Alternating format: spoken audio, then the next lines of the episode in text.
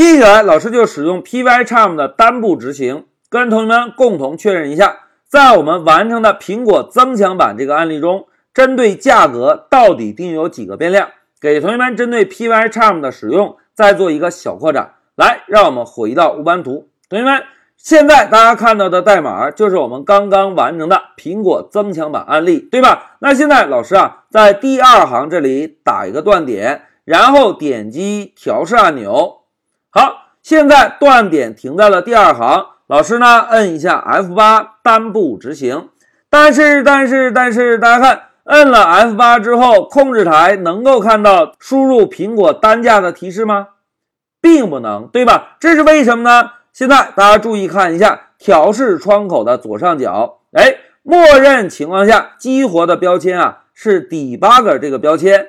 Debugger 这个标签中呢，就可以看到我们当前这个程序中变量定义的情况。而如果我们想要看到控制台信息啊，就需要点击一下 console 这个标签。那现在老师点击一下 console，大家看，点击了 console 之后，是不可以看到控制台中提示我们输入苹果的单价，对吧？老师呢写一个十二块钱一斤，再回车。哎，回车之后，大家看。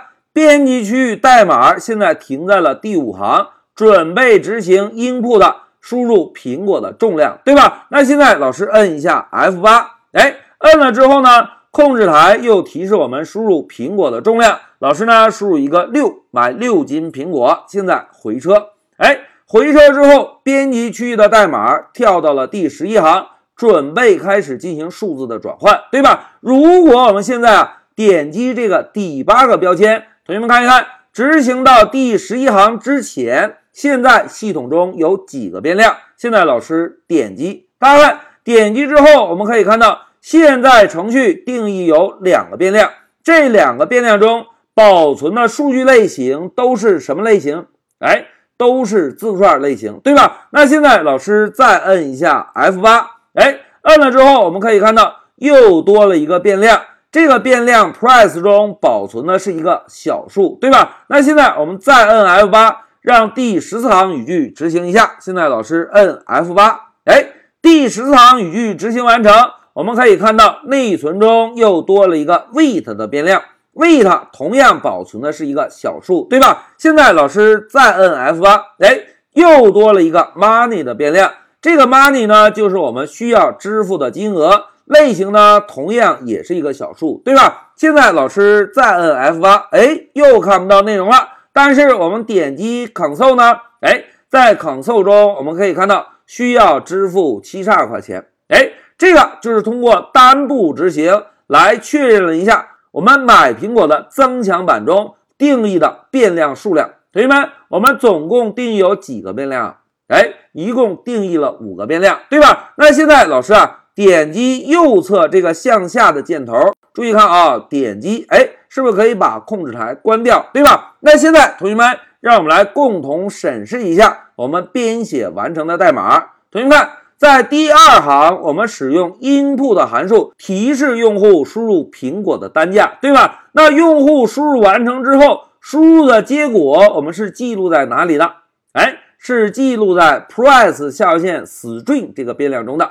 这个变量呢，保存的类型是一个字符串类型，对吧？那么我们后续如果想要计算金额，是不是需要把字符串转换成小数，对吧？那现在同学们看啊，要进行数据转换，是不是需要使用 float 这个函数？在 float 函数的括号中，我们写了一个什么？哎，price string，对吧？那同学们看这个 price string 的名字。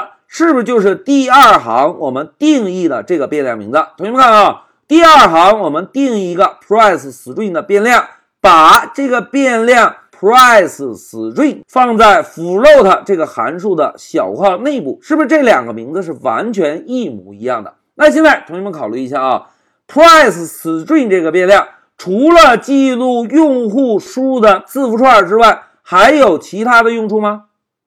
另外一个用处就是来转换价格的数字，对吧？一旦数字转换完成，同学们，一旦我们有了小数的 price 之后，那么这个 price string 的变量还有用处吗？